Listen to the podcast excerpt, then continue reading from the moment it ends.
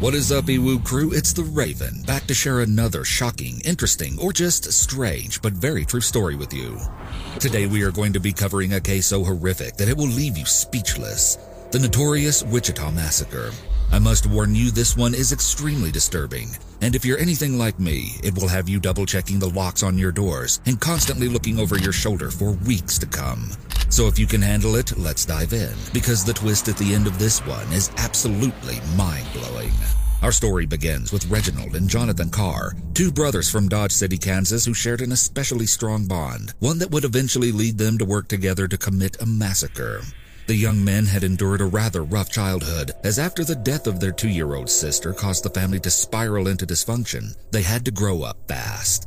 It has been alleged that abuse and neglect were prevalent in their formative years, and some family members have even come forward with allegations that Reginald and Jonathan were victims of violating assaults that we cannot discuss in detail here on YouTube, purportedly at the hands of their mother's various boyfriends over the years. By the time Reginald was 18, he had been through his fair share of physical altercations in school. Meanwhile, his younger brother Jonathan, at only 16 years old, had even attempted to take his own life whilst in high school.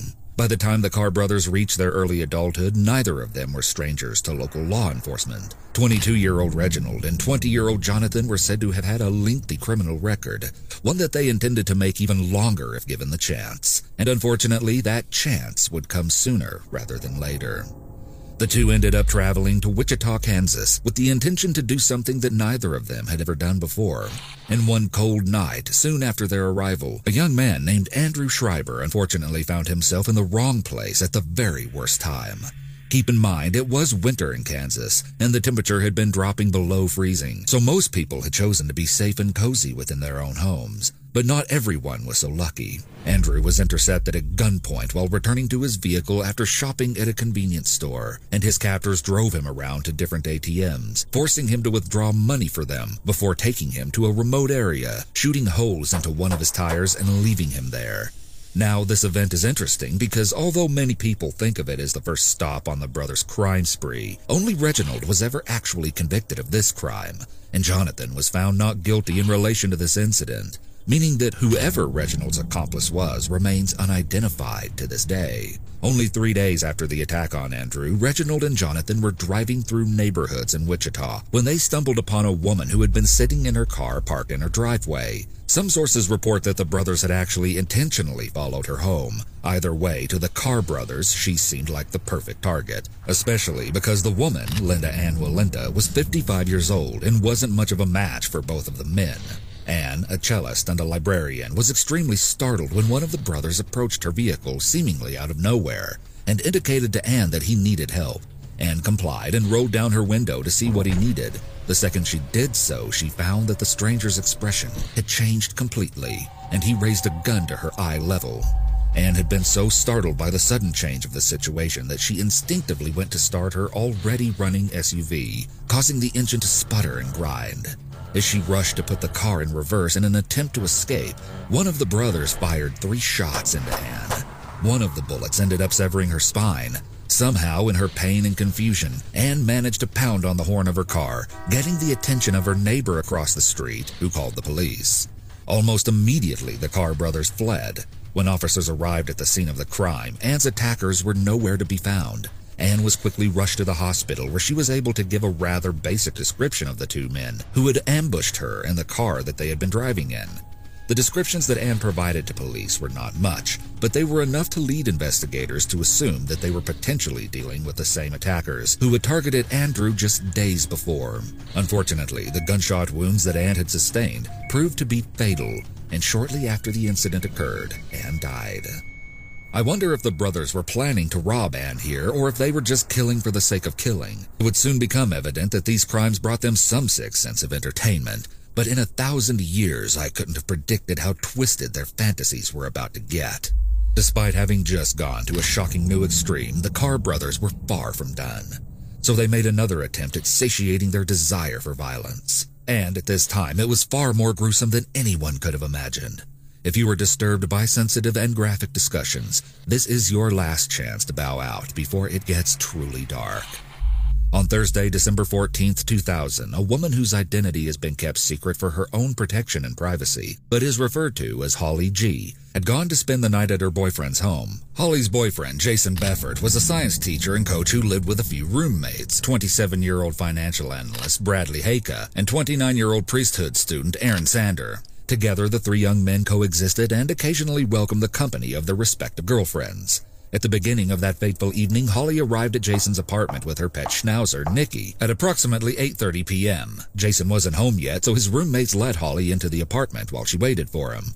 Holly went into Jason's room and proceeded to watch some television aimlessly. And as she was a teacher herself, she passed the time grading papers. Aaron's former girlfriend, Heather Muller, who was a church preschool teacher, arrived shortly after, and as the time passed throughout the evening, she found herself sleeping in Aaron's bed, while Aaron slept on the couch downstairs. Bradley, meanwhile, slept in another room that was located in the basement.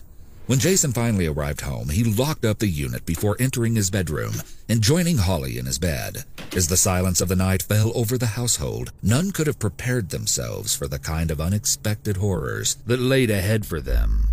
Shortly after 11 p.m., the front porch light came on. Jason and Holly were still awake, and they waited in tense silence as they tried to determine what exactly had caused the light to activate. But before they could investigate further, the couple heard what sounded like muffled voices. Then, the muffled tones turned into full-blown shouting.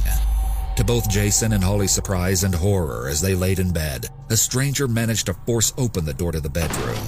The second after Holly's eyes focused on the stranger, he tore the sheets off of the bed, exposing the couple. Moments later, another tall man entered the room in a similar manner, dragging their friend Aaron in from the living room before tossing him onto the bed with Holly and Jason, and asking the three terrified individuals if anyone else was in the house at the time. Both intruders were holding guns. Despite their better judgment, Holly, Jason, and Aaron revealed to the intruders that Bradley was sleeping in the basement, while Heather was in one of the other bedrooms. The Carr brothers grabbed Bradley and Heather and brought them into Jason's room with the others. Once the entire household was in one place, the group quickly realized that they had no way to deal with these two armed men holding them captive. Reginald and Jonathan then ordered everyone to take off all of their clothes and hand over any money that they had on them. They also complained that someone needed to shut up Holly's dog, or they would shoot it. For the next hour, the Carrs made it clear that they were no longer interested in money. They had something more sinister on their minds. Reginald and Jonathan forced the victims into Jason's bedroom closet. Then, in different groups, they would bring them out into the hall and make them sit near the household's bar and force them to engage in intercourse with one another. Someone urinated in the closet out of fear.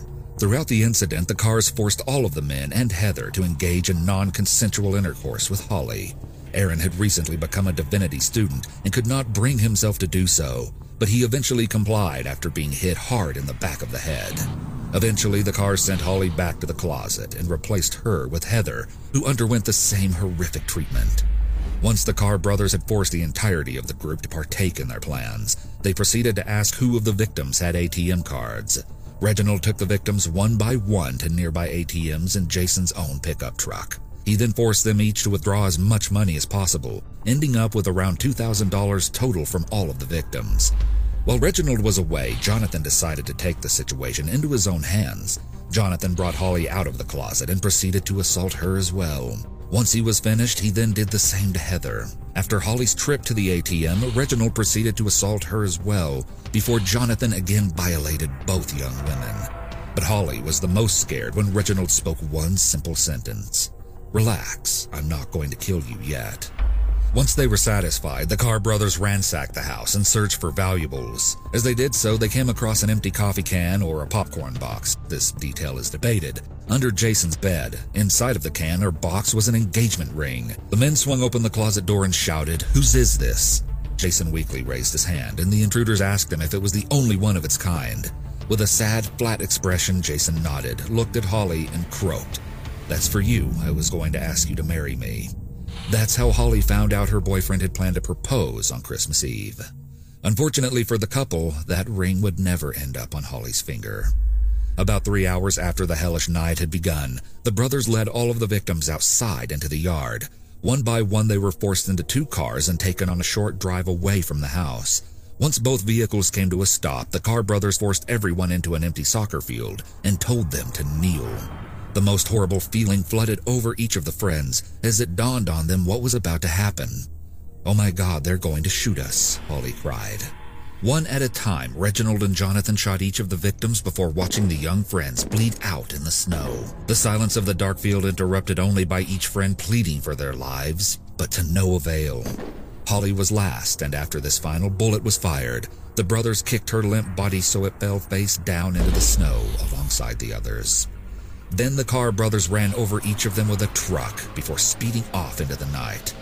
The scene was absolutely horrific, but despite the brutality of their actions, the Carr brothers had almost pulled off the perfect crime. Almost.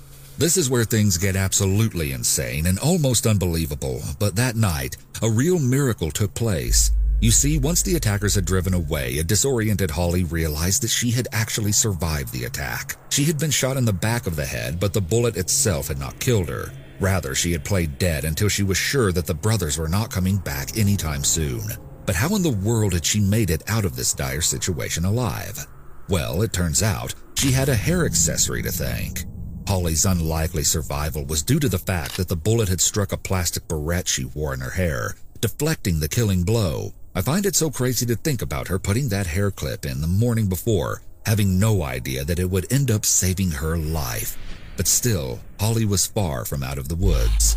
She frantically checked her companions, rolling her boyfriend Jason over to find blood coming from one of his eyes. All she could do was take off her sweater, the only scrap of clothing she had left, and tie it around his head in a feeble attempt to stop the bleeding. Her bravery and ability to think clearly in such a traumatic situation is admirable, but it is heartbreaking to imagine how terrifying and devastatingly sad these moments must have been. She knew that the rest of her friends were either dead or in extremely critical condition, and even though she probably felt weaker and more drained than ever before, she knew the only option was to leave right away and get help. Barefoot and naked with a wound in her skull, Holly found the strength to get help. She ended up running more than a mile in the 17.6 degree weather, through snow across a field and construction site, around a pond, and through the brush until she finally spotted a house that had white Christmas lights on in the distance. Frantically crossing over several fences, some with barbed wire, Holly cowered and felt a rush of fear every time a car passed on the nearby road. She had no idea if any of those dark vehicles were the brothers coming back to finish the job, and so she would quickly lie down in the snow again and again to camouflage herself. But finally, she reached the residence. She began to bang on the door, pleading for someone to help her. A couple answered the door, and although they were shocked at the sight of a naked woman covered in blood at 2 a.m., they kindly wrapped Holly in a blanket before offering to call the police. Holly was afraid that she would die before help arrived, so she recounted the entire night to the couple and later a 911 dispatcher as fast as she could. When the police pulled up outside, Holly was in fact still alive and was subsequently questioned before she was sent off to the hospital, where she ended up surviving her wounds which included a fractured skull and frostbitten feet. But sadly, her friends and dog were not so lucky. After the Carr brothers had shot everyone, they returned to the house and killed Holly's dog with a golf club. I have no idea why they would feel the need to do this, but I guess I shouldn't even be surprised at this point. Now, I find what happened next really intriguing. So law enforcement goes to the apartment where these atrocities had just occurred so they could secure the crime scene and when one of the officers was standing outside, he noticed something very peculiar. A car was driving by, which was already a little strange since it was 4 a.m. in a secluded residential area with very little traffic. Not to mention the snow-packed streets made driving very difficult. But he caught onto a small detail that ended up being extremely telling. The driver stared straight ahead the whole time while passing, not once acknowledging the obvious crime scene surrounded by police tape and then the vehicle headed back in the direction it had first come from. This was so suspicious that the officer took down the license plate number and instructed a sergeant to pull the car over and identify the driver. When the man behind the wheel handed over his identification, it turned out that it was indeed Reginald himself. However, at this point, the officers didn't have enough information to know their culprit was right in front of them. And so after a short stop, Reginald was allowed to continue on his way. From what I could gather, it seems that police were only on the lookout for Jason's stolen truck at this point, and so the white Plymouth that Reginald was driving didn't alert them. But get this, he was actually on his way to swap cars with Jonathan, so little did he know he had just escaped by the skin of his teeth. It wouldn't be until later that morning when Reginald went to his girlfriend's apartment that the jig would finally be up. That's because one of the neighbors who was watching the news was horrified to notice that the exact pickup truck police were looking for in relation to a quadruple homicide was parked outside right next to his own vehicle. The man watched as someone carried a big TV out of the pickup truck and into their apartment, and then he quickly ran to his car and sped to the nearest police station to report what he'd observed. Sure enough, when officers arrived at the apartment complex, they were sickened to see the discarded bedding and clothing of the five friends who had been attacked strewn around the area. When police knocked on Reginald's door, he actually moved like he was going to jump off a side balcony to escape, but it was too late and he was surrounded. Meanwhile, Jonathan was in store for his own rude awakening. He had been staying with a friend and was shocked when she confronted him in the morning about the news reports, after she realized that he was wearing the exact clothes police said their suspect had on, as well as the fact that one of the cars authorities were looking for was parked right outside. Reginald's girlfriend had reportedly described the white Plymouth that Jonathan now had to police. At first, I couldn't believe Jonathan didn't take the time to at least change his outfit for this very reason, but then I remembered, oh yeah, he didn't think they left behind any witnesses, so why bother? He hesitantly asked his friend how she knew about all this stuff, and boy, was he floored when she explained that one of the victims had actually survived the brutal attack. Long story short, the police were soon called, and after a brief foot chase, Jonathan was apprehended as well. And get this one chilling detail I found while researching was that while he was riding in the car following his arrest, he asked what capital murder was, how the death penalty was administered, and whether a person who received a lethal injection felt pain. I just find these questions kind of eerie considering how little empathy he had for the helpless victims just hours earlier. Ultimately, the Carr brothers were linked to the other recent crimes in the Wichita area. The state charged each of the brothers with more than 40 counts, including murder, and the jury returned separate guilty verdicts. As I mentioned earlier, both brothers were convicted when it came to the Ann Walenta shooting and the quadruple murder, but Jonathan ended up being acquitted of all counts related to the carjacking of Andrew Schreiber. In the end, they were both sentenced to death, though their final sentence has been up in the air for years, as debates over the death penalty continue.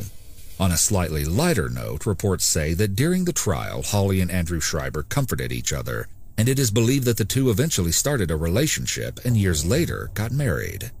The Wichita Massacre is a terrifying story, one that forces all who hear it to wonder why the Carr brothers committed such heinous crimes. A former FBI agent summed it up best when he admitted, We can't find the motivation other than evil. And perhaps that is all the motivation some folks need.